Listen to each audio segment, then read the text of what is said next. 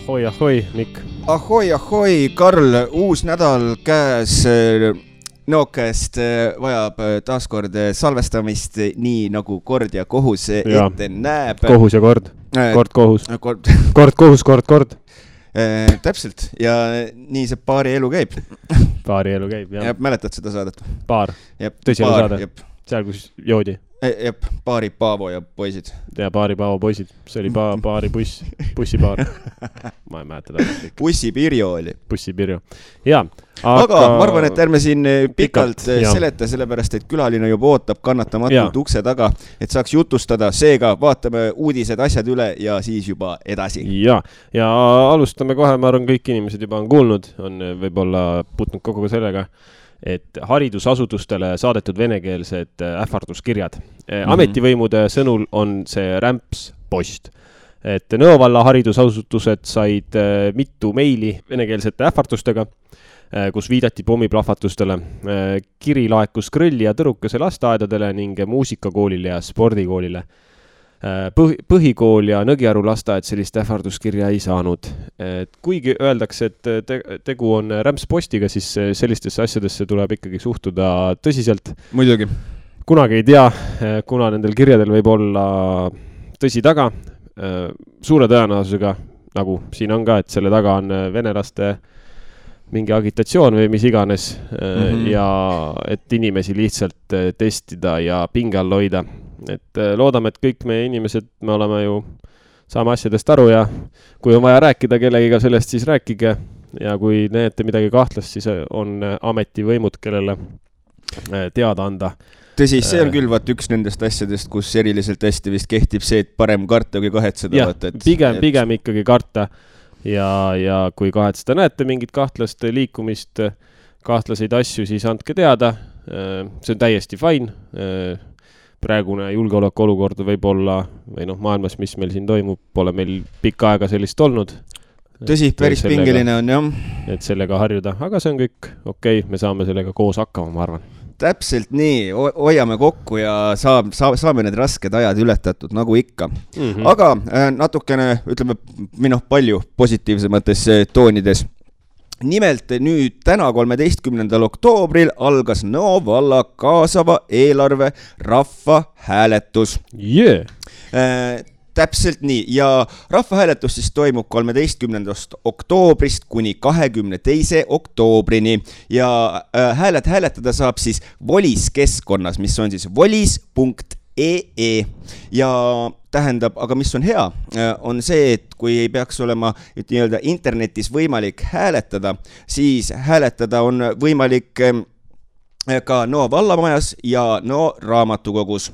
ja Nõo raamatukogus on siis võimalik oma hääl anda teisipäevast reedeni kella üheksast kuni kella kuueni ja laupäeval kümnest kuni kella kaheni. siis Luke raamatukogus on võimalik hääletada esmaspäeval, teisipäeval, kolmapäeval kella üheteistkümnest kuni kella kuueni ja neljapäeval ja reedel üheteistkümnest kuni kella viieni. ja Nõgiaru raamatukogus on siis võimalik häälestada ka esmaspäev, teisipäev, kolmapäev kella üheteistkümnest kella kuueni ja neljapäev-reede üheteistkümnest kuni kella viieni rahvahääletusel saab osaleda rahvastikuregistrisse kantud Nõo valla elanik, kes on rahvahääletuse ajaks saanud kuueteistaastaseks. et kui sa oled kuusteist registreeritud Nõo valda, siis mine anna oma hääl ja ütlen kiiresti siin need ideed ära ka, mille vahel võimalik hääletada on. Need ideed kõlavad siis järgmiselt. minigolf on esimene, siis teiseks tänapäevased viidad Nõo valla avalikku ruumi kolmandaks koerte park, neljandaks Meeri seltsimaja õueala, viiendaks varikatusega rattaparkla Nõo põhikoolile. Ja kuuendaks ideeks on välijõusaali rajamine. Ja nende ideedega on siis ise veel võimalik täpsemalt tutvuda nvv.ee kaasav eelarve või siis samuti volis.ee keskkonnas. ja kõik hääletama ja nüüd vana, vana värkikaaslane elektroonikajäätmete kogumisringile registreerimine. oktoobrikuus on võimalik tasuta üle anda suuremõõtmelisi elektroonikajäätmeid nagu näiteks pliit, külmkapp, pesumasin, teler. et see elektroonikaromu peab olema kompaktne, ei saa olla mitmes tükis ja huvilistel palutakse hiljemalt kahekümne teiseks oktoobriks teatada vallavalitsusele merike.poom.nvv.ee või telefon seitse neli viis viis kolm kolm kaks. Ja tuleb teada anda elektroonika loetelu, asukoht ning kontaktisiku telefoninumber. äraviimise päevaks peavad jäätmed olema toodud kas ukse või värava juurde, kuhu on suuremal veokil tagatud ligipääs ja edasi, jõululaat ootab kohalikke käsitöömeistreid ja ettevõtteid oma toodangut müüma kas oled andekas käsitöömeister või toodad oma ettevõttes miskit erilist, kas sul on kaunis ja unikaalne käsitöö, mida soovid maailmaga jagada, siis ootame just sind meie siin Nõo valla jõululaadale et tule ja liitu siis eh, jõululaadaga kolmandal detsembril kella üheteistkümnest kuni kella kaheni Nõo alevikus Kivilinna keskväljakul.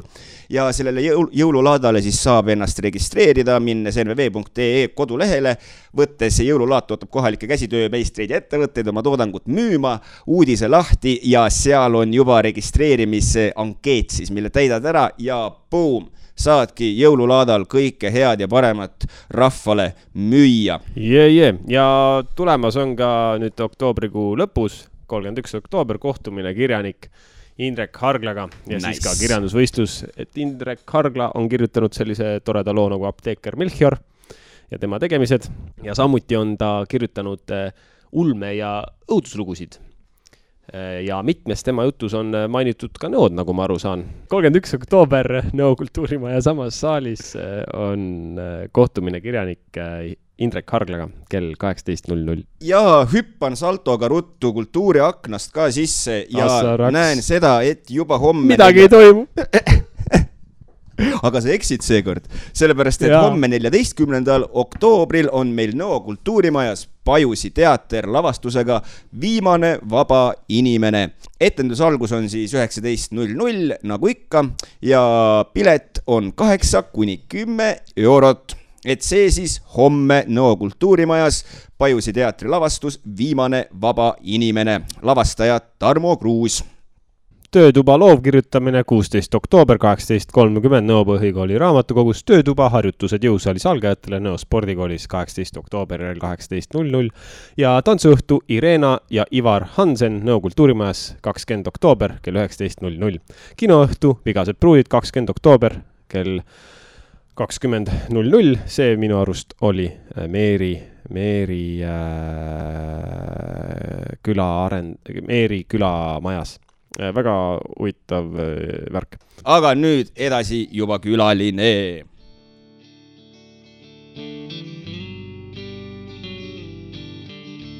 ja ongi meie esimene pool saatest läbi, uudised on üle vaadatud, kultuuriaknast on sisse kiigatud.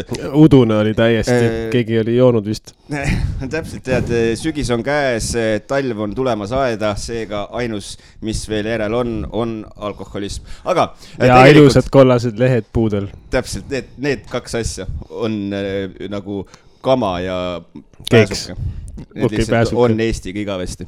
aga tegelikult eh, nagu ikka, on meil loomulikult eh, saates eh, külaline ka ja väga-väga tore on taaskord tervitada siin Janno Puusepp. mina, mina olengi see pääsuke Janno, üks, Janno. üks ja kergete kulumisjälgedega. üks ja kergete kulumisjälgedega pääsuke, see, see, kas pääsukesed lendavad ära tallaks või ei lenda? minu teada nad peaks ära lendama küll, jah ah,. Nad mhm. on need äh, kliimapagulased. kliimapagulased, jah mm. -hmm. No, aga on... suitsupääsuke, vanad, vana kliimapagulane vanad kosmopoliidid. ei no muidugi, aga tegelikult, miks ta suitsupääsuke nime järgi võiks ta ju nagu tossata, talvel on palju parem suitsetada kui suvel. jah, vaata talvel tehakse rohkem sauna ka vaata selles mm -hmm. mõttes hmm.. jah, talvel lendavad ainult kratid Eestis ringi, vaata mingi sihuke äh, sädemepilv ja äh, sihuke väävlihais on järel niimoodi, käivad üle taeva.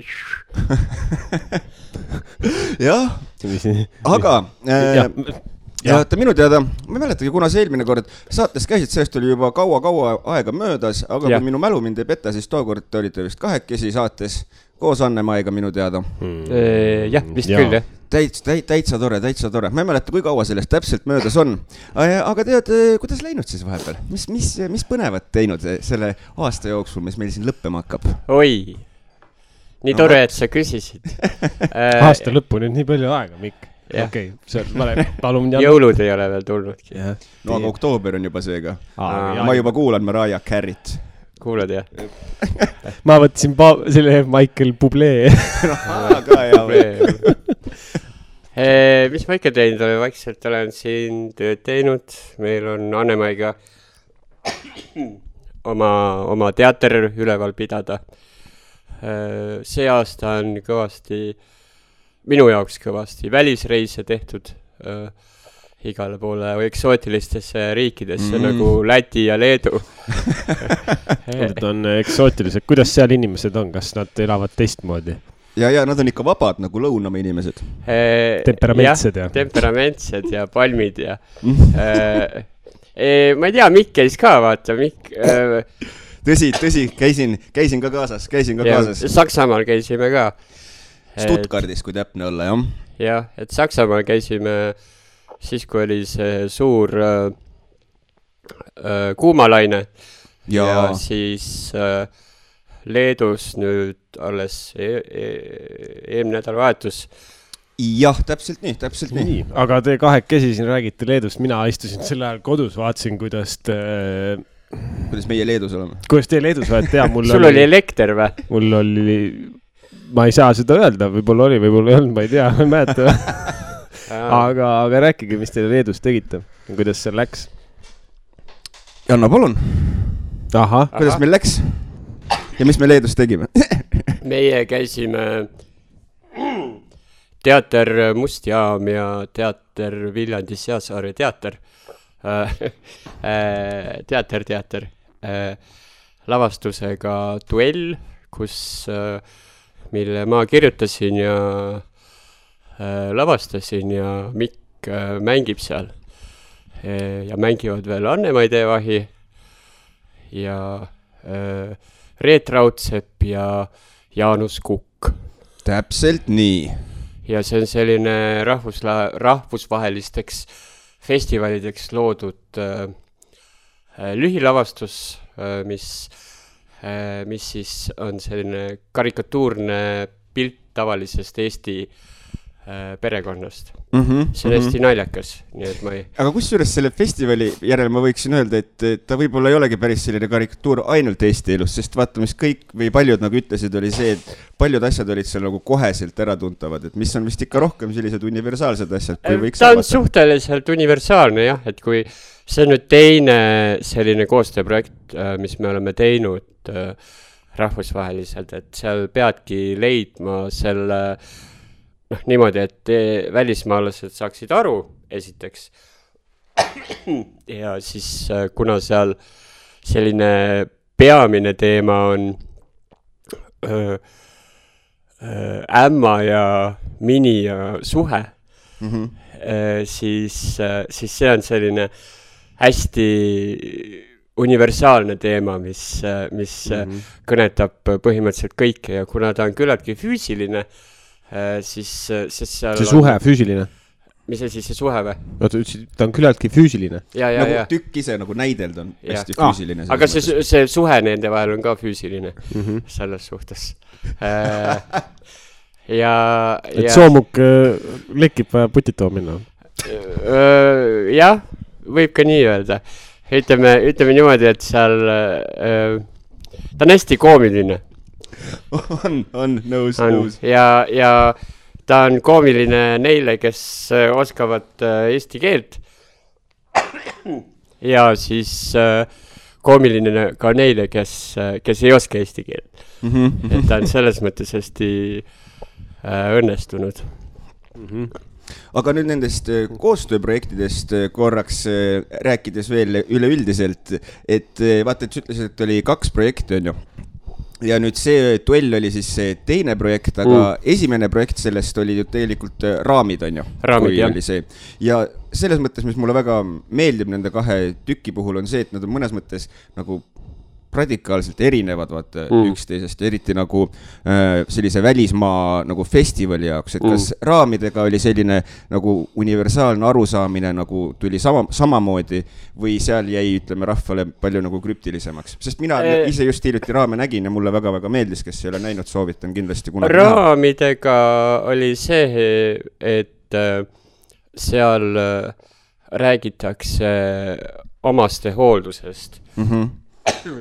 Et kui äh, äh, kui lähedane peres äh, noh, ütleme kas dementsus või Alžeimer või, või mõni muu äh, puue, mida äh,, mida, mille eest noh, kus inimene vajab kakskümmend neli seitse hoolt mm, -hmm. et sealt on põhimõtteliselt igas riigis on äh, küsimus, et kas äh, panna inimene äh, vastavasse asutusse või siis äh, hoolitseda ta eest ise mm. -hmm. aga kui sa ise hoolitsed äh, kakskümmend neli seitse kellegi eest, siis äh, see tähendab seda, et sa paned enda elu nagu pausi peale. no sul, see ongi sinu elu siis nüüd? jah, põhimõtteliselt. et ta tekitabki selle küsimuse, et äh, äh kas, hoolitseda enda eest või hoolitseda inimese eest, keda sa armastad mm. -hmm. et äh, see on, ma olen ka selle peale mõelnud, aga huvitav, mis siin nagu Äh, kas see on isekas, kui sa tege- või kas see ei ole isekas, et ütleme, et ongi inimene, kes vajab väga tugevat hoolt, on ju sul lähedane isik äh,, isik, noh, vahet mm. ei ole, kes ta siis on. et kas on isekas, kui sa ütled, et ei, et noh, ma tahan ka oma elu elada, et teiste silmis, tegelikult see ei ole isekas või on või mis te arvate, et te panete teise nagu, panete, paneme kasutusse näiteks kas ma, kas ma loen siit välja, et, et kui su vanemad seda kuulavad praegu, et siis nad võivad hakata juba kohta välja vaatama või? no kui nad nii tahavad mõelda, siis davai, aga, aga nad õnneks ei kuule seda, aga ei, see, see ma, minu arvates äh, äh, pigem ei ole isekas, et äh,, et äh,, et sa pigem Äh, et inimene ei tohiks nagu täielikult ennast äh, pausi peale panna mm. -hmm. no sa ei saa ju, tegelikult sa ei saa nagu teisele elada ju oma elu, sest et mis point siis nagu. jah, põhimõtteliselt küll, ühest küljest, aga ütleme, kui me Eesti mõttes võtame, siis äh, meie äh, omaste hooldussüsteem mm -hmm. on nii äh, ajast äh, maha jäänud.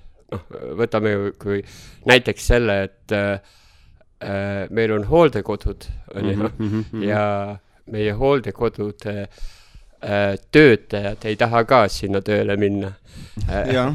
rääkimata siis äh, nendest äh, äh, patsientidest või siis nendest, kellest, kellest hoolitsema peab jah, jah, on ja noh, lisaks on veel see ka, mis on selline väga selline kurb asi nende hooldekodude juures on see, et vaata, päris palju on neid äh, õuduslugusid olnud, kus sulle öeldakse mm., et me totaalselt hoolitseme su lähedase eest siin, vaata, aga tegelikult ta on lihtsalt kuskil lamatistes ja ootab surma. ja, ja, ja noh, tegelikult on see, et äh, paberi peal äh, äh peaks olema äh, igal inimesel võimalus ka äh, Äh, koduhooldusele, et käibki inimene, kes mm -hmm. siis äh, teeb ja majandab.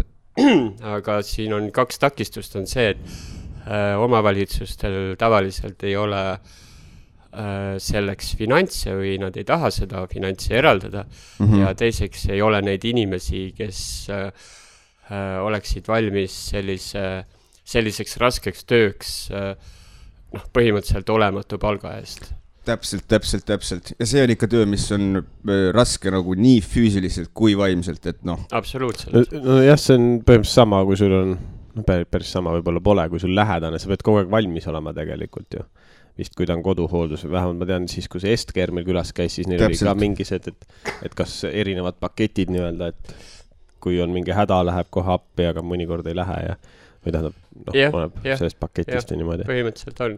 ütleme niimoodi, et see öö, meie, noh, kuna ma ise tegelen selle teemaga päris palju mm -hmm. äh, läbi oma fondi, et siis äh, ja puutun kokku, et siis äh, see süsteem äh, on äh, noh, see, seda süsteemi ei ole, see on null.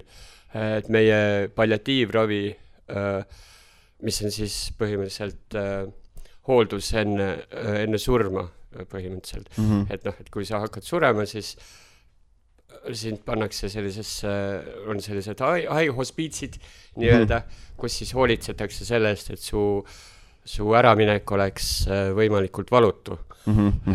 aga ka neil ei ole rahu, meil vist, ma ei tea, kas ühtegi enam on seda haiglat, et äh, ja, ja sellepärast on ka teema see, et äh, kas äh, see abistatud äh, enesetapp on mingisugune normaalne teema või mitte mm. -hmm.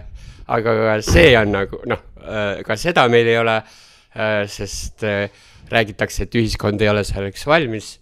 Osad pooldavad, osad ei poolda. see tundub mulle nii absurdne argument, et ühiskond jah, ei ole ma mõtlesin ka samas, et, et ühiskond, nii, ma tahan surra ja siis ühiskond ütleb sorry. ei, ei, meie ei ole valmis, et sa ära lähed, onju et, et kust see nagu ja tuleb? vaata, see on nagu selline, vaata nagu sellist, sellistes diktaatorlite, diktaatorlikes riikides on vaata nagu enesetapp, vaata yeah. surmapatuga karistatav või noh, surmanuhtlusega Äh, no karistatav. seal on tegelikult see, et äh, mis vastuargumendid äh, või vastaspool siis, et äh,, et seda hakatakse liiga kergekäeliselt välja äh, nagu andma, et mm. -hmm. igaüks saab äh,, kes tahab ja, ja nii edasi ja nii edasi. jah, aga tegelikult, mis, mis abistatud enesetapp on see põhimõtteliselt, et kui äh, sa lähed seda teenust saama, sind võetakse noh, sinna vastu äh,, siis äh, sa ise pead selle äh, nii-öelda tilgut, selle tilguti nii-öelda lahti saama mm, -hmm. tegema äh,, siis äh, seal on pikk-pikk äh, äh, mitu komisjoni, kes hindavad sinu seisundit ja, ja mm. -hmm. ja kolmas asi on see, et, et sul on alati võimalus sellest loobuda ja äh, statistiliselt praktika näitab seda, et äh,, et äh, suur osa inimesi äh, loobubki sellest mm, -hmm. et äh, li- tähtis on lihtsalt see, et, et mul on võimalus äh, nagu äh, seda teha äh,. minu arust äh, minu enda isiklik arvamus on see, et see äh, on üks äh, moodsa ühiskonna vajalik äh, osa, sest äh, meil on äh, noh, tegelikult on alati olnud äh, haigusi ja asju, mis äh, noh, mis ei, mis ei ole inimväärsed ja mis on põhimõtteliselt äh, ongi piinamine. jah, täpselt, et Ja- lootuses, et äkki homme tuleb mingi ravim ja tõepoolest ta võib tulla homme, aga Jah, ta enamasti jah. paraku ei tule. ja, ja need, need komisjonid, kes hindavad, need noh, nad ikkagi võtavad äh, haiged, kes äh, noh, kes ongi väga lootused mm, Mhm. -hmm. et see, see noh, selle loa saamine, et jah, et me aitame sul seda teha äh,, see ei ole nii lihtne, kui arvatakse. see, see, see on huvitav tegelikult üldse, kui kuulasin, et on niisugune asi, et et pead loa saama, et, et siis surra. Jah. jah, selles mõttes on see vaata naljakas. Naljakas, no, jah. see, see on tegelikult, see on normaalne, sellepärast et see, see on hindamine selle, et see ei ole sinu äh, noh, mingisugune emotsiooni otsus. ja, ja, ja, et, et noh, et äh, kas sul on lootust veel või ei ole. et, et ta eraldab selle äh, psühholoogilise äh, suitsiidsuse, mis mm -hmm, meil on mhm. ka Mhm. Jah. äh, hästi levinud äh, sellest, et sul on tõesti noh, et sul ei ole mi-, füüsiliselt ja äh, vaimselt sul ei ole nagu mõtet enam piinelda Jah. ja arstid ei saa kui sa ei äh, taha ka enam piinelda. jah, kui sa ei taha enam piinelda Mhm, mhm. ja arstid ei saa ka seda teha, sest arstide töö on see, et nad ikkagi äh, elustavad sind, kuni nad näevad, et äh, mm, Mhm. -hmm. et enam ei ole nagu mõtet.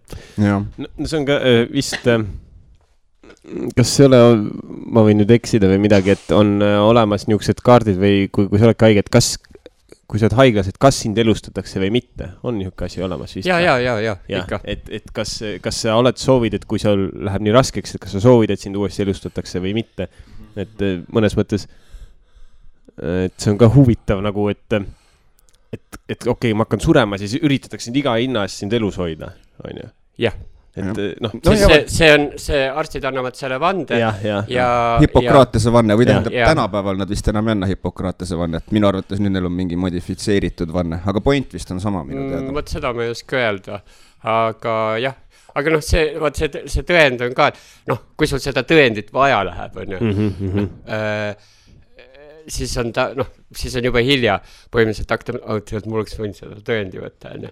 jah noh, mis on nagu, mis on teine minule hästi äh, südamelähedane teema samamoodi on äh, elundi doonorlus, et mm, -hmm. Et need, need kolm inimest, kes seda seda podcast'i kuulavad, ehk siis Miku ja, Miku ja, ja Karli vanemad mm. -hmm. et, et noh, et äh, ka noh, et ma ühesõnaga ma soovitan kaaluda elundi doonoriks astumist. et ma alati propageerin seda, et see on ainult paar klikki netis. seda ei tasu edasi lükata, sellepärast et nagu paljude teiste asjadega äh, ah, ma teen hiljem ja siis ta jääbki lihtsalt tegemata. et äh, aga noh, need mõlemad teemad, nii elundidoonorlus kui, kui see abistatud enesetapp, et need on sellised äh, äh, vastuolulised teemad, mis inimestes tekitavad kas siis äh, usulistel või väärtus väärtushinnangutel või maailmavaatelistel põhjustel erinevaid emotsioone, et need on kõik vabatahtlikud mm. -hmm. need ei ole need ei ole nagu sunniviisilised nii-öelda. Äh, jah, vaata noh, inimesed, kes on nende asjade vastu, vaata seal tihtipeale läht-, lähtakse nagu sellistesse ekstreemsustesse, mis nagu muudab kõik asja nagu koledaks, et kasvõi see noh, nii-öelda see eutanaasia siis vaata onju Mm. mm., et, et noh, et jumal küll, kui mitte keegi ei räägigi sellest, et sa saad kurat minna äh, R-kioskisse, võtta musta kohvi ja siis sinna kõrvale eutanaasia vaata, sellepärast et tunned ennast täna nii vaata Jah. aga seda kuidagi nagu antakse niimoodi edasi, et oh, ma olen täna veits kurb, ma lähen teen süsti ära vaata ja siis arst on nagu ei tule, tule noh. jah, sellist asja tegelikult ei ole. ei olegi jah, täpselt. et see mm, -hmm. see, see on eh, hästi lihtne vastuargument igale asjale. aga äh, noh, kui, kui vaielda selliste asjade vastu mm. -hmm. et äh, ilma süü, süübimata, et kuidas see asi nagu tegelikult on, et Kanadas on see äh, minu teada see ja Šveitsis muidugi, jah, jah, jah. aga See on, äh, ah,, palun. Ei ma mõtlen, see on, see on üldse äh, huvitav selles mõttes, et, et kui hakata, et kui keegi inimene tahab midagi teha, et siis äh, endaga vaata, see on sama, noh, mõnes mõttes nagu usk keelab sul enda, enda tapmise või, või enesetapu ja kõik. et, et kui ta seda tahab teha, siis miks tahetakse nagu keelata või üleüldse surmast rääkimine mõnes mõttes lääne ühiskonnas on küllaltki tabu Äh, nagu üleüldse, et noh, ma arvan, et vaata, seal on Kas see, on, aga- see asi, et äh, äh, enesetapp kui selline no. on nagu noh, ütleme, et kui noh, ütleme, kui, meie enesetappe vaadata, kes teevad endale ise äh,, noh, see on selline äh, noh, emotsiooni otsus pea- või noh, selles mõttes. Mhm. no ma mõtlesin selles mõttes eutanaasiat, mõtlesingi, et kui tahaks nagu eutanaasiat. jah, et see, see ongi äh,, see on minu arust see, et moodsa ühiskonna äh,, et mul on see võimalus, kui ma olen nii raskes seisus mm, -hmm. kus, kust ei ole enam äh, väljapääsu mm, -hmm. siis mul on see võimalus. Jah. ma ei pea seda kasutama suure olemas. tõenäosusega ma ei kasutagi Jah, seda jah., mul on alati võimalus loobuda jah, jah, jah. ja äh, see ei ole ainult minu otsus, vaid seal on kümneid ja kümneid Jah. inimesi, kes aitavad otsustada seda, et kas see on äh, normaalne otsus või mitte mm. mm. -hmm. ja selle käigus tegelikult vaata, mida avamalt sa saad sellest rääkida, et kuule, ma tegelikult mõtlen, et mul on mõtted sealpool, praegu tundub nagu, et noh, et sellest üldse rääkimine tundub tabu ja siis mm. sa jäädki sellega nagu ütleme Jah. ise, aga kui sa saad vabalt rääkida, siis see nagu ütleme, lähedki sinna komisjoni või, või lähed Mm. sinna, et see nagu langeb sult ära ja siis võib-olla mm. -hmm. leiad selle äh, nii-öelda kerguse või mingi see, et edasi minna. Ma arvan, et me oleme ühiskonnana jõudnud nii kaugele, et, et me ei tohiks enam äh, nagu hoida asju äh, vaka all Mm mm. -hmm. ja vaid me peaksime vabalt rääkima ka surmast Mm -hmm. Äh, täpselt. et sellepärast, et äh, asjadest mitte rääkimine tähendab lõpuks seda, et see äh, see lihtsalt plahvatab üks hetk ja siis mm, -hmm. ja siis on sellega palju raskem tegeleda. et äh, ma arvan, et see arutelu on igati teretulnud, et, et oleneb, et ei ole vahet, kas äh, see abistatud enesetapp äh, äh, tuleb või ei tule, aga vähemalt on meil see arutelu ja me räägime sellest ja noh, et äh, noh, see ka selles äh, asjas, et noh, ka vaimne tervis, vaata mm. -hmm. et me räägiksime sellest nagu rohkem ja rohkem ja mõistaksime, miks, eriti praegu, kus me oleme põhimõtteliselt sisenemas äh, aasta kõige masendavamasse aega samal ajal käib meil mitu sõda maailmas Mhm, äh, äh, meil on konkreetselt äh, valitsuse tasemel on kõik tülis äh, meil, mis kandub selleni, et ka meie omavahelised suhted äh, inimestena on pingelised. on pingelised kasvõi peresiseselt ja, ja igasugused konfliktid, et noh, me peaksime rohkem rääkima omavahel. ja siin jälle see, see on, praegu mõtlesin just, et kõik on tülis ja kõik Mm. on no, halvasti nii-öelda, aga samas vaata, et nagu, nagu surm on täiesti normaalne, see juhtub, see on, sa elad, sa sured, onju. ja see on elu osa, noh. jah, see elu osa, tülid on elu osa, sõjad on elu osa, kõik ja siis, kui räägid, öeldakse, et oh, kõik on tülis, jälle kriis, jälle kriis, ei ole. elu on selline, lihtsalt jah, see Jah. mõnes mõttes nagu lihtsalt, lihtsalt, et see äh, rääkimine äh,, analüüsimine äh,, see. Sa tegeled sellega. see jah, sa tegeled sellega, see aitab seda lahendada nii-öelda diplomaatia põhimõtteliselt. jah, ja sa Jah. räägid, räägid, siis sa tunned ennast kergemalt, noh, kas ise tunned kergemalt, sa jõuad võib-olla mingi lahenduseni. võib-olla sa ei jõua- jõuadki tegelikult, et noh, et see kriis, see ei ole kriis, see on lihtsalt mingi probleem, kus me peame mingi asja tegema, onju, kuidagi pead Jah. enda käitumist muutma või, või kuidagi dünaamiline olema. mida ma olen alati selle, mis ma olen nüüd peaaegu nelikümmend aastat elanud, onju, mis ma olen märganud, aitäh et on see, mis meil äh, kriisidega on, on see, et äh, noh, käivad sellised lained, kus igasuguseid asju pannakse kinni. Jaa. nagu noh, praegu meil siin päästekomandod ja koolid ja asjad ja siis läheb mingi äh,, läheb mingi äh, mõned aastad mööda, siis mul tuli hea mõte. Avame seal päästekomando. ja, ja siis hakkab kõik jälle ringiga otsast peale, et äh, see, see, see ei ole nagu negatiivne asi, vaid see on investeering tulevateks headeks ideedeks. jah, jah, aga siin, kui me siin sellisel vahval teema juurde, vahva teema juures nagu surm oleme, siis ma arvan, et üks asi või probleem, mis muudab ta selliseks problemaatiliseks, eriti selle eutanaasia ka, nagu see kultuuriruumi küsimus, sellepärast et Mm. üks asi, mis on sellises, ütleme ütleme siis kristlikus maailmas või noh, kultuuriruumis, kus meie Jah. elame, vaata, on üks kõige tähtsamaid asju, mis sa saad üldse elus teha, on ellujäämine, vaata. A ja O ja kui sa suudad elada veel nelja tuhande aastaseks ka, vaata, siis oleks nagu eriti hea. et kui sa suudad võimalikult kaua elada Jah. eh, ja võimalikult kaua ellu jääda ja ise, ja isegi siis, kui su elu on hullult halb mm., aga kes kannatab, see kaua elab, on ütlus, mis meil on päriselt olemas, millest ma olen juba väiksest saadik mõelnud, et kui ma kogu aeg kannatan, miks ma elada tahaks, vaata jah, et seal on, ma arvan, et see on see üks koht ja ma ei väida nüüd, ärge saage minust valesti aru, ma ei ütle seda, et nagu ellujäämine ei ole oluline mm. Loomulikult on. See on tore.. ta on tore jah, aga nagu mingil momendil oletame, et sa oledki põhimõtteliselt, mina ei tea, alakehast halvatud ja sa oled juurvili kusagil voodis.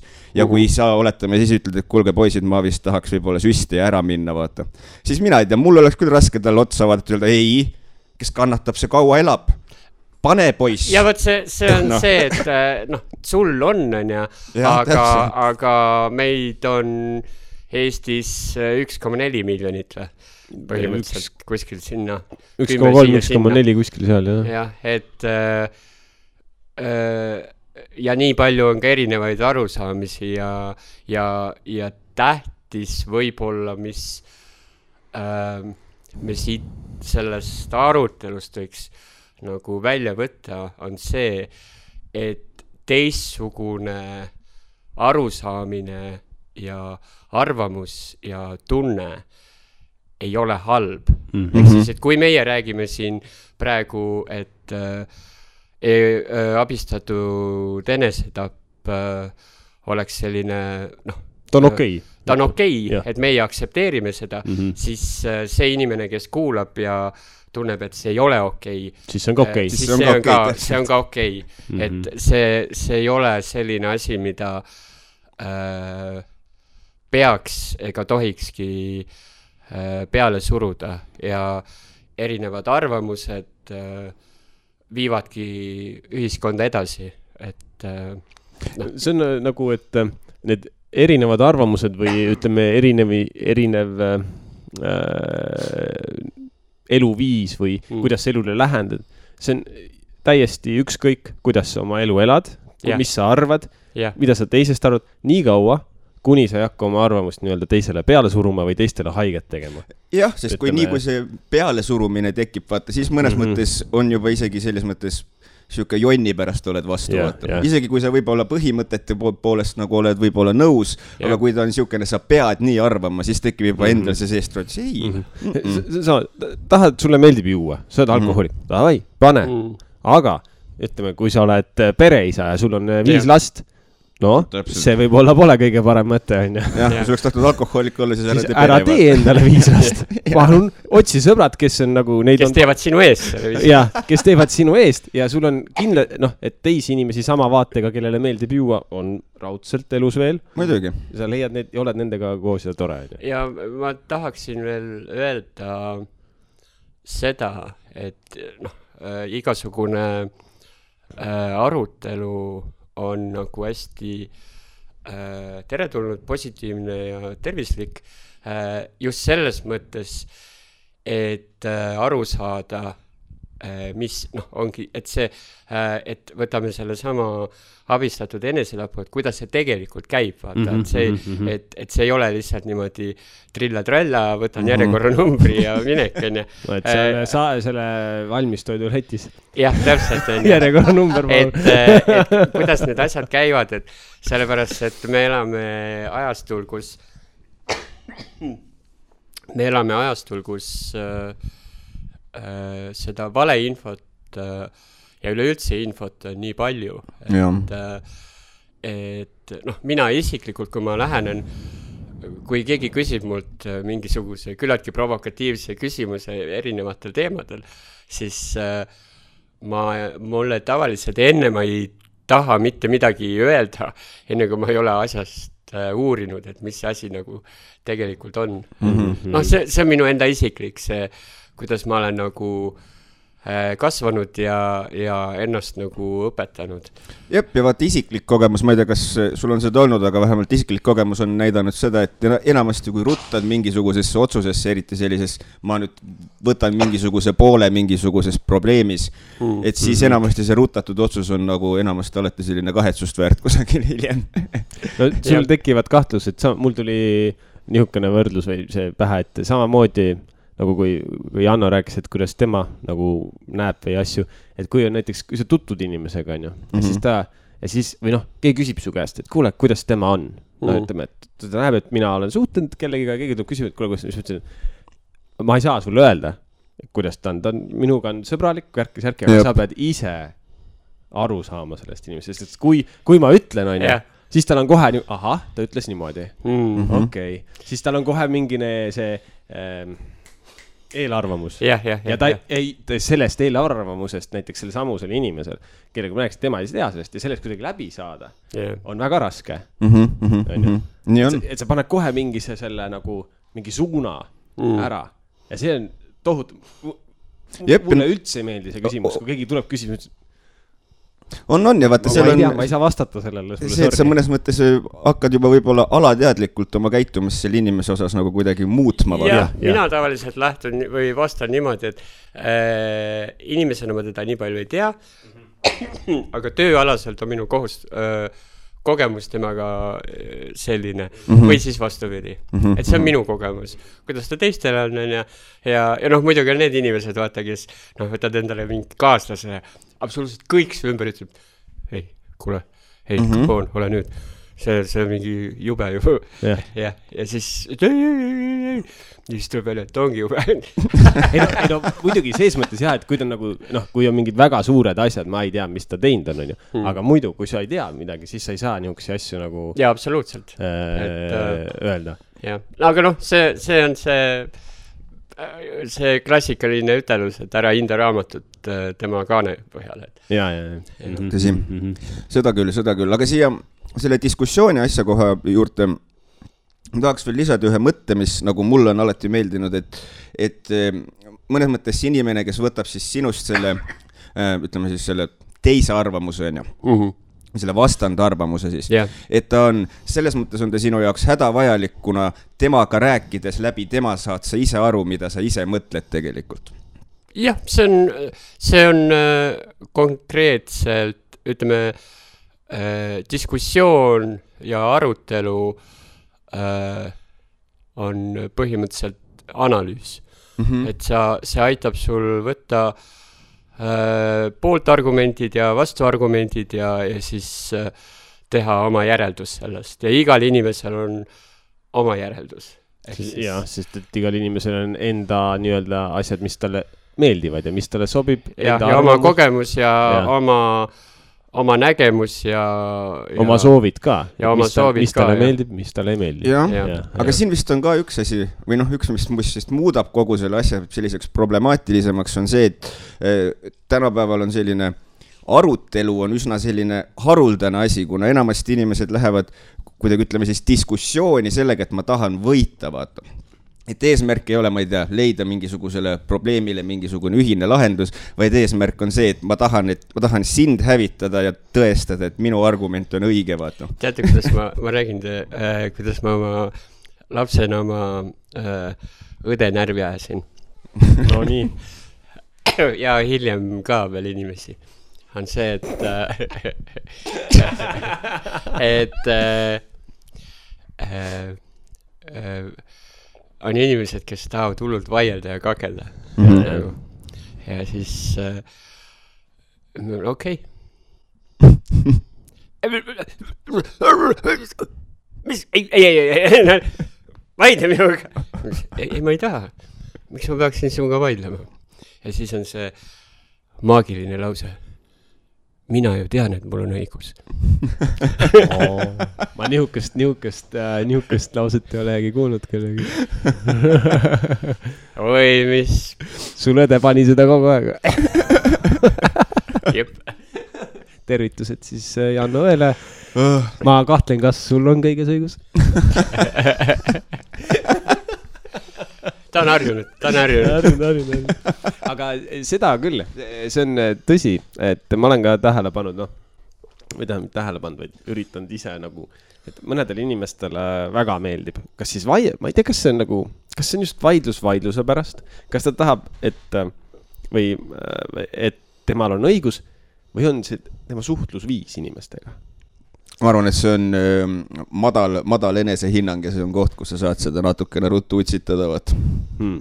mitte see ei ole kindlasti kõikide puhul nii, aga ma See- usun, kes on see- nagu sellised, sest ma olen tähele pannud, osad, mõned äh, niimoodi nagu suhtlevadki väga, noh, kui see kukub. kes on nagu kogu aeg konfliktsed. mitte, mitte kogu aeg konfliktsed, aga kogu aeg peab noh, mingi niisugune nagu vint veits olema mm.. jah, aga see, see on, ma arvan, et see on see öö, nende inimeste, noh, see on, see on nüüd öö, eeldus, et see ei ole, ma ei ole mingisugune inimeste tundja, aga öö, või, või mingi ekspert, aga, aga ma arvan, et see on, seal peab arvestama seda, et kust inimesed on nagu tulnud. Jah. Mm -hmm, et kui nad näevad, et äh, noh, niimoodi ongi noh, nagu üks terve ja äh, normaalne suhe mm, -hmm. äh, kus äh, noh, kus kogu aeg on väike vint sees. jah, kus, kus noh, see, see näitab, et ma armastan ikkagi ja ma hoolin sinust, onju.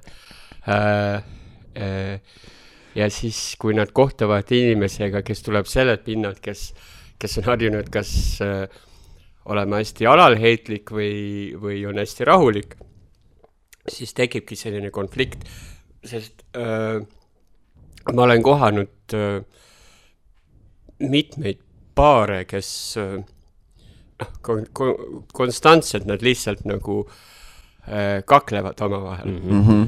ja, ja lahku ka ei lähe ja ja nad ei lähe lahku sellepärast, et äh, see sobib neile ja, jah, ja, ja, ja, jah, ja jah. see tegelikult näitab, et nad mõlemad nagu äh, armastavad teineteist ei no nii-öelda. mõtlesingi seda, et me enne just rääkisime sellest, et tuleb erinevaid neid aktsepteerida, vaata ja arvamusi ja vaata, ongi äge, kui nad leiavadki.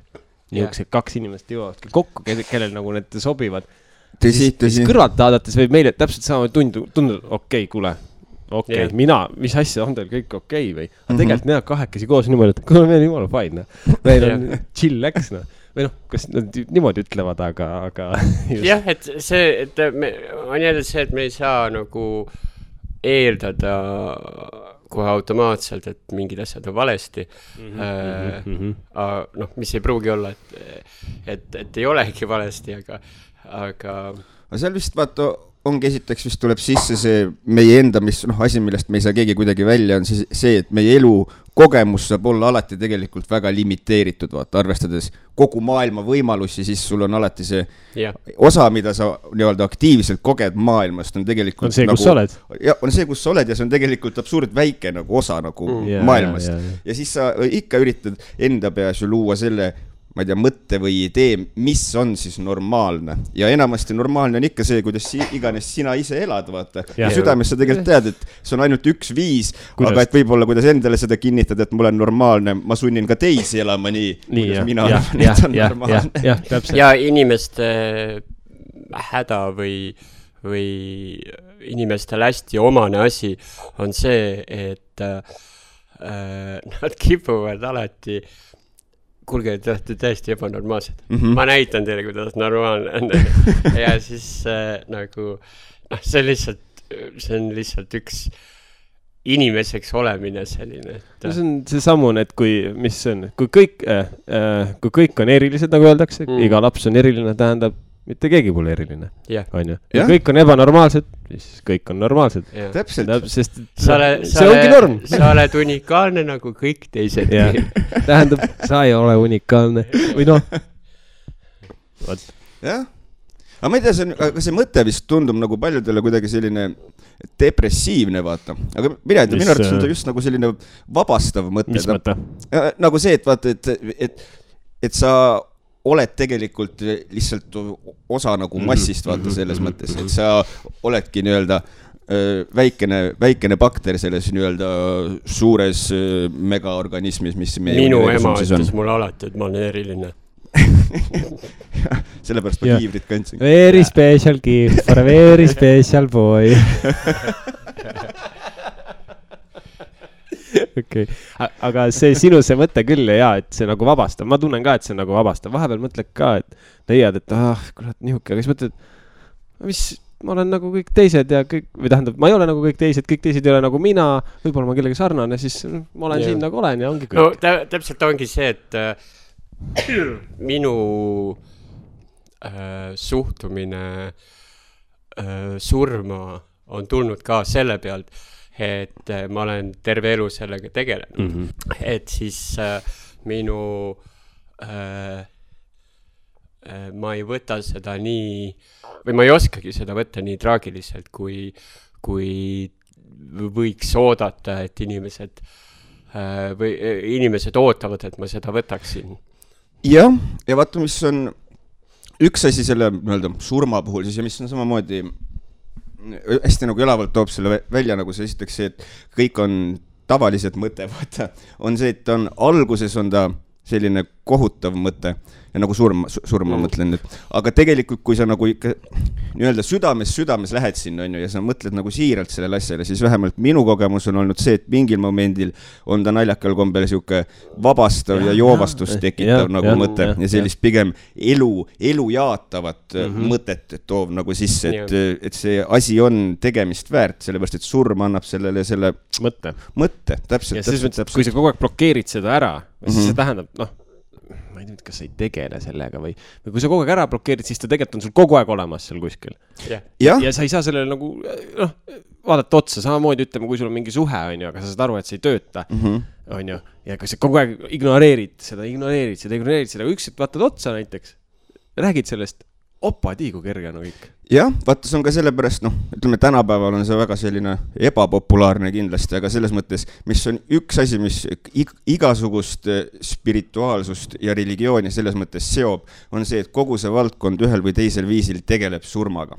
see on see point, mille, millega millega absoluutselt iga religioon tegeleb, on ju. ja, ja millega ka mm. iga spirituaalne, ma ei tea, praktika, mis iganes tegeleb, see on, tegeleb alati surmaga ja selle nii-öelda mõtestamisega enda jaoks. see on põhjus, mille pärast mung-, munkadel oli kunagi, oli kolp laua peal, on ju. seal on põhjus, mille pärast hindud mediteerivad Kangese ääres, kus sul laibad põlevad, on ju. seal on põhjus, mille pärast budistid mediteerivad surnuaias mm. -hmm. see ei ole lihtsalt sellepärast, et me oleme lahedad kootid, vaata, ja teeme mhm. normi metallit, vaid see on sellepärast. kõik need kolm asja on Mikul korteris praegu kanges. Terve jõgi. Läheb, läheb Mikk juurde, tee Mikk, sa võtad seda tõsiselt. Või mul tegelikult selles mõttes, mul ühe, mul ühes toas on terve seina suurune pealuu on küll joonistatud selles mõttes, mis öösel heleneb. aga päriselt, päriselt, päriselt ei helenda, aga ta on tume-lilla seina peal on helesinisega niuke mis on siis nagu Mehhiko, vaata, kui on nende surnute päev, vaata niuke ilus nagu kolp.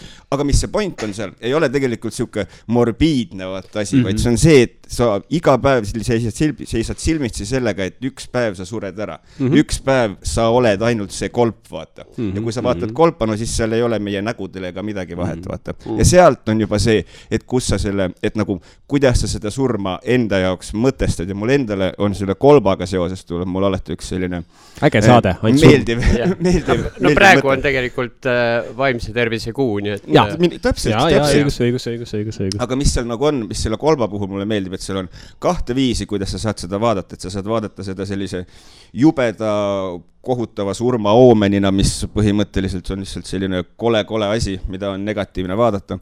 või sa saad vaadata seda sellise naljaka asjana, et põhimõtteliselt, kui kõik on tehtud ja kõik, mis inimesest alles jääb on lihtsalt see kolp ja kui sa vaatad seda kolpa, siis ta naeratab mm ja, ja mulle meeldib see mõte. Ja tegelikult, kui sa vaatad kolpa, siis ta naeratabki.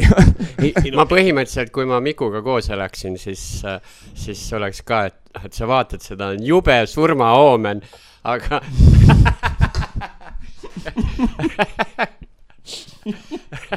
aga tegelikult tegelikult äh, ma ei saanud aru.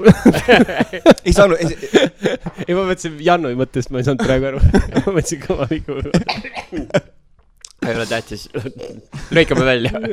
ei, see jääb sisse ikka e,. muidugi jääb sisse, muidu peab ekstra tööd tegema ei no see, kogu selle äh, kohta kunagi, mäletan kunagi kuulasin aastaid tagasi, kümme või rohkem, et Austraalia koomik Tim Minchin tegi mingi see mm., tead teda onju mm., tegi mingi kõne selle siis ja siis ta lõpus ütles, et, eh, mis ütles, et, et kuidas see elu on, ma, ma nüüd päris sõna-sõnalt ei pane, et kord oled eh, õnnelik, kord oled kurb, kord oled, ma ei tea, mis depressioonis, kord ei ole ja siis sa oled vana ja siis oled surnud ja that is it ja põhimõtteliselt ongi, et kõik vahepeal on seks, vahepeal on armastus, vahepeal reisid, vahepeal lapsed, vahepeal ma ei tea, mis iganes. ja siis sa oled vana ja siis oled surnud. mis te arvate, kas äh, inimesed äh, on äh, pigem unustanud selle, et äh, mis elus teeb elu, et, et, et kas äh, tänapäeval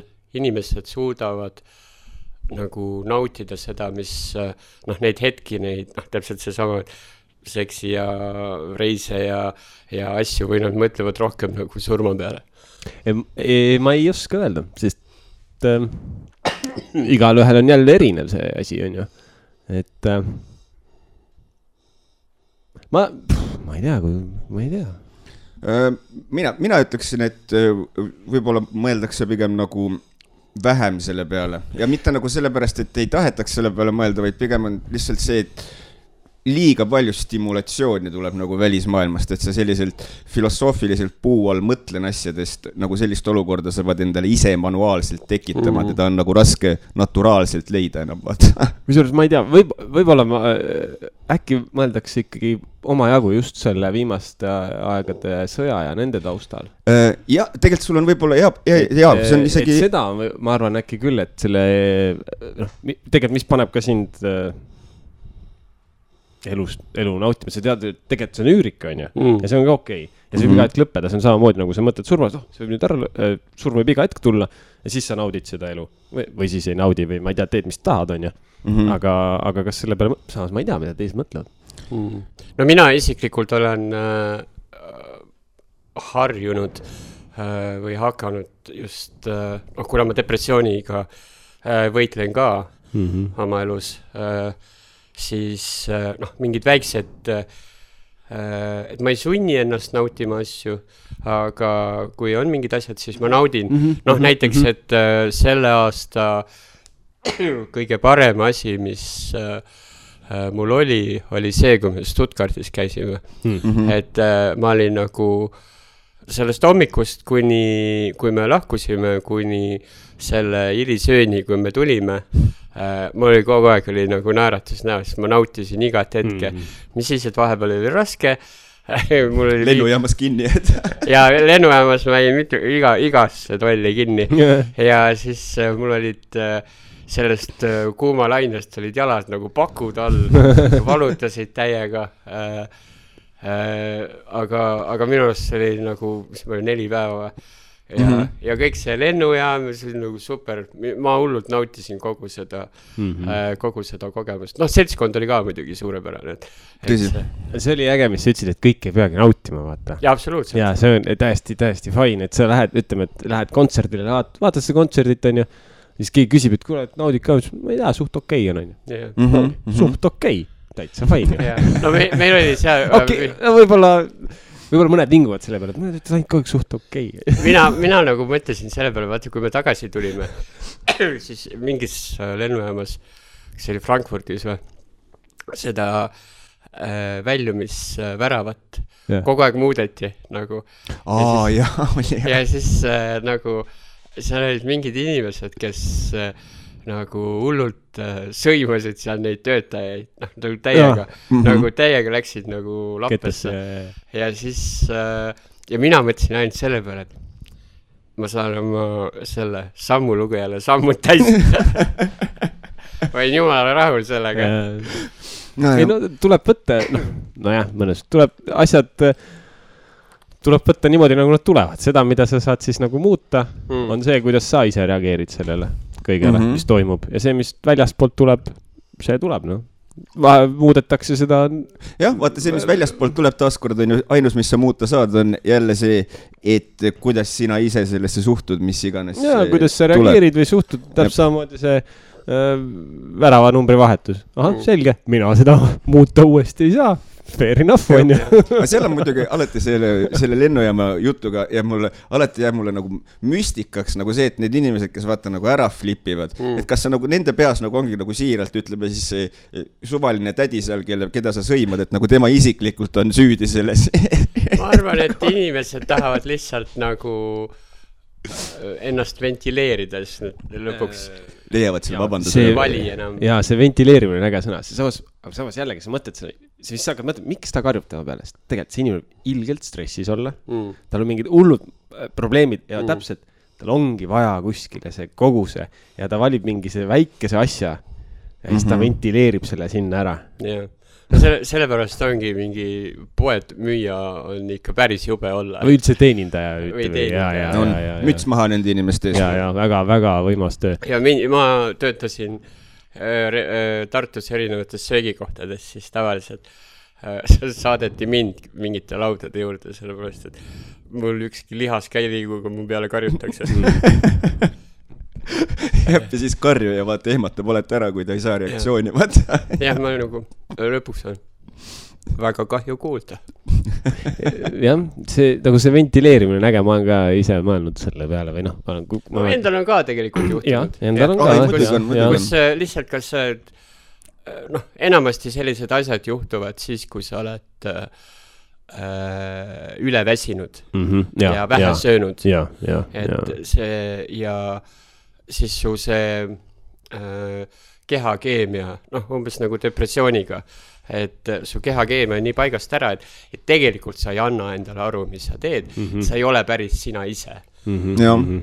et, et äh, kui su kehakeemia oleks nagu paigas, siis, siis oleks nagu chill, et äh, no siin on, tuleb väga hästi tegelikult äh, välja, miks inimestel on mingid ime, noh nagu hobid või midagi teevad näiteks mm. -hmm. -hmm. miks miks käid trennis, mõned ütlevad, et äh, öelda, et ah, miks sa nüüd äkki siin jõusaalis või kuskil käid või miks sa seda hakkasid tegema, aga tegelikult see on üks viis, kuidas ju ennast ventileerida nii-öelda, mitte Täpselt. seda, ja, et aga sa lähed ja teed, tuled, noh, mis sulle meeldib, teed seda ükskõik kui hästi sa teed seda, ükskõik kui palju sa seda teed mm. -hmm. aga see annab sulle selle, noh, sa ei lähe kellegi teise peale seda ja, välja ajama, aga sa ajad selle mitte näiteks motika peale, noh. või siis, ma ei tea, või no seal, seal oli mullahunniku peale või ma ei seal tea, ma ei tea. nõus. Frankfurdi lennujaamas oligi hästi näha, et need inimesed, kes nagu karjusid, need olid nagu peamiselt sellised nooremapoolsed inimesed Mhm. mm. -hmm. ja, ja samal ajal oli mingi Eesti seeniorite mingi spordigrupp, selline hästi vanad Mhm, mehed. nädal aega juba lennujaamas olnud. jah, Neil, neil jumala kamma. ahah, nüüd on kolmteist A, okei hopp jälle. Vello, tule ka. Vella parasjagu ventileeris prügikasti peale ennast. Vello läks juba, ma arvasin, et see kolmkümmend, kolmkümmend kuus, kolmkümmend kuus B on, ei, see juba muudeti ära, lähme edasi. ai, ai, äge, äge, äge. aga meie tunnikene hakkab tegelikult vaikselt juba täis Äh, jaa. tiksuma. mulle, ma pean ütlema, et jah, ütleme, et me täna teatris siiamaani ei ole väga palju rääkinud, aga ma usun, et just selle vaimse tervise teema koha pealt ma olen, me oleme olnud väga sellises õiges äh, augus oma saatega, ma tunnen. aga ma tahaksin äh, kasutada võimalust ja äh, reklaamida meie teatrietendusi.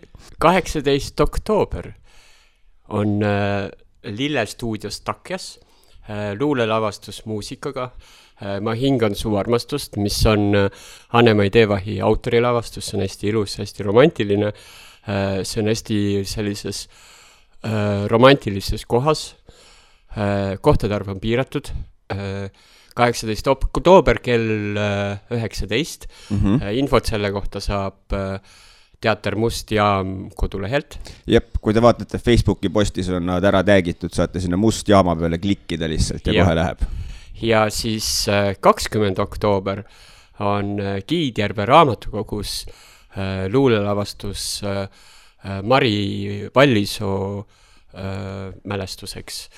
mhm. see on ka hästi äge, et selle kirjutasime mina ja Anne-Mai kokku ja, ja ütleme niimoodi, et see on elamus, see Anne-Mai lavastas selle ja see on tõ-, noh, see on nagu konkreetselt tõsine elamus. Et ma soovitan Keidjärve raamatukokku kakskümmend oktoober kell äh, üheksateist minna. siis kakskümmend üks oktoober kell üheksateist on äh, teatriõhtu äh, Kennet ja Joe äh, Tammistu raamatukogus ja miks sinna Nõo inimestel just tasuks minna, sellepärast et seal on ka äh, Järist ja veinitalu on Mm. kohal, et tuleb selline hästi äge äh, äh, humoorikas äh, krimiõhtu koos äh, maitsva veiniga äh,. see on siis kakskümmend üks oktoober kell üheksateist ja muideks kakskümmend kolm november kell üheksateist on äh, Kennet ja Joe äh, Nõo kultuurimajas täpselt. ja ülikõva. aga korra selle Kenneti ja Joe juurde korra tulla, et vaata nagu enne nende kahe eelmise lavastuse kohta sa paari sõnaga ütlesid, mis see on, aga kas sa võid natukene Kennetist ja Joe'st ka äh, rääkida, ilma loomulikult midagi spoil imata? Äh, Kennet ja Joe on äh, äh, selline, kuidas öelda siis kriminaalne lugu mm, -hmm. mis on ka naljakas äh,, samal ajal põnev, hästi palju pöördeid on seal, see räägib äh, äh, kahest äh, äh, äh, kahest inimesest, ühest abielupaarist, kes siis mängivad selliseid äh, äh, kuidas öelda siis äh,, mind games, ma ei tea, kuidas see eesti keeles oleks siis, mõttemäng. mõttemängud et äh, kes, kes kellest üle on nagu põhimõtteliselt ja seal on äh, püstoleid mängus ja, ja igasuguseid Uh. selliseid, ütleme niimoodi, et see Anne-Mai Teevahi ja äh, Margus Mankin, kes mängivad. Mõlemad imelised näitlejad seega. Nad on väga imelised näitlejad, nad teevad suurepärast tööd. me selle lavastuse me saime valmis vahetult enne koroonat, ehk siis äh, me oleme nagu niimoodi vahelduva eduga äh, seda mänginud Mhm, ja see on ka hästi vastu võetud igal pool.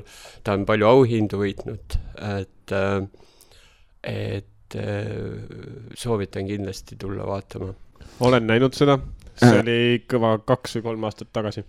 jah. Äh, jah, siis oligi koroona, jah.. palju sa mäletad sellest? relva relva? ja Mhm. punast kleiti, punast veini, punast kleiti. ma ei tea tegelikult, ma, ma, ma ei oli- ole näinud vein oli, vein oli mul otsas juba selle aja peale. no Tammistu äh,, Tammistu raamatukogus äh, saab järiste, järiste veini, nii valget kui punast äh, pakkuda.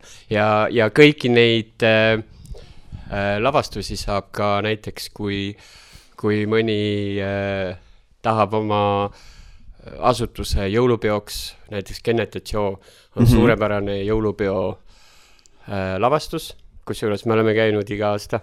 Ja, ja samamoodi on Anne-Mai Teevahi autorilavastus äh, Ma hingan su armastust mm, -hmm. on ka väga hea selline äh, äh, jõulu, jõuludeks ja üleüldse on mõlemad sellised väga head ürituste pidudeks äh, äh, toredad, et kes tahab, see saab äh, võta meiega kas Facebookis äh, ühendust või siis äh, mustjaam.gmail.com. Äh, super, asi äh, selge, iseenesestmõistetav, lihtsasti kättesaadav. Jah. nagu ütlesime, siis äh, Musta jaama link on siinsama Facebooki postituse juures ka, mida, kust tõenäoliselt te selle saate leidsite. nii, ja festival, ja festival ja täpselt. festival on kakskümmend üheksa ja kakskümmend kaheksa ja kakskümmend üheksa oktoober. Täpselt nii ja seal Oh yeah. festivalil astume üles meie duelliga ja tuleb äh, Karl Lendteatriga ka Jaa.. Äh, avameelselt abielust. täpselt nii,, ja seal on äh, ka Tartumaa ja Jõgevamaa teiste teatrite äh, lavastusi. täpselt seega kaks päeva möllu põhimõtteliselt. jah, Põltsamaa kultuurikeskuses ja Pajusi kultuurimajas ja Põltsamaal ühes kohas veel, mis on mulle veel võõras. aa, et see on Põltsamaa võõras koht. jah, ta, see on kolmes kohas. Nad mängivad, mängivad kolmes kohas mm.. aa, no selge, selge, selge. aga äh, meie tund äh, on täis tiksunud, ennem Jaa. veel, kui äh, ära lõpetame siin selle äh, palagani, siis siis mõtleme korra üle, kas on veel midagi, millest jäi rääkimata, mida tuleks veel mainida, mida oleks paslik mainida Mm. täna on, praegu on reede. äh,. sa oled alati olnud väga tähelepanelik homme. on laupäev. Taaskord sa ei valeta, mis on hea omadus. terane poiss. ema ja isa oleks uhked. jah, see pina oli kõige teravam pliiats. ainus pliiats. tuled põlevad, aga kedagi kodus ei ole. ter-, kõige teravam, aga see tera on katki kogu aeg, vaata, teritad jälle, kui murdub ära. ainult korraks ja siis on jälle töpp nagu, töpp nagu ma ei tea, mis., ühest otsast on ära teritatud ja teisest otsast näritud. aga ma arvan, et eh, ühest otsast teritatud ja teisest otsast näritud eh, on väga selline filosoofiline mõte, kus panna või tõmmata saatele joon alla ja. ja et me kõik oleme ju lõppkokkuvõttes ühest otsast näritud ja teisest otsast teravad. teravad ja et nii see elu läheb, vaata, ühest otsast räsid ja teisest otsast lihvid. aga, ah, aga jaa, ma arvan, et siin võib, ma arvan, et võime joone alla tõmmata küll saatele. jaa, olge tublid ja. olge tublid, Janno suur,, suur-suur aitäh, et Aitäh sa teile. saatesse tulid ja ma arvan, et me kohtume sinuga siin saates veel. mm. -hmm. ma parem oleks.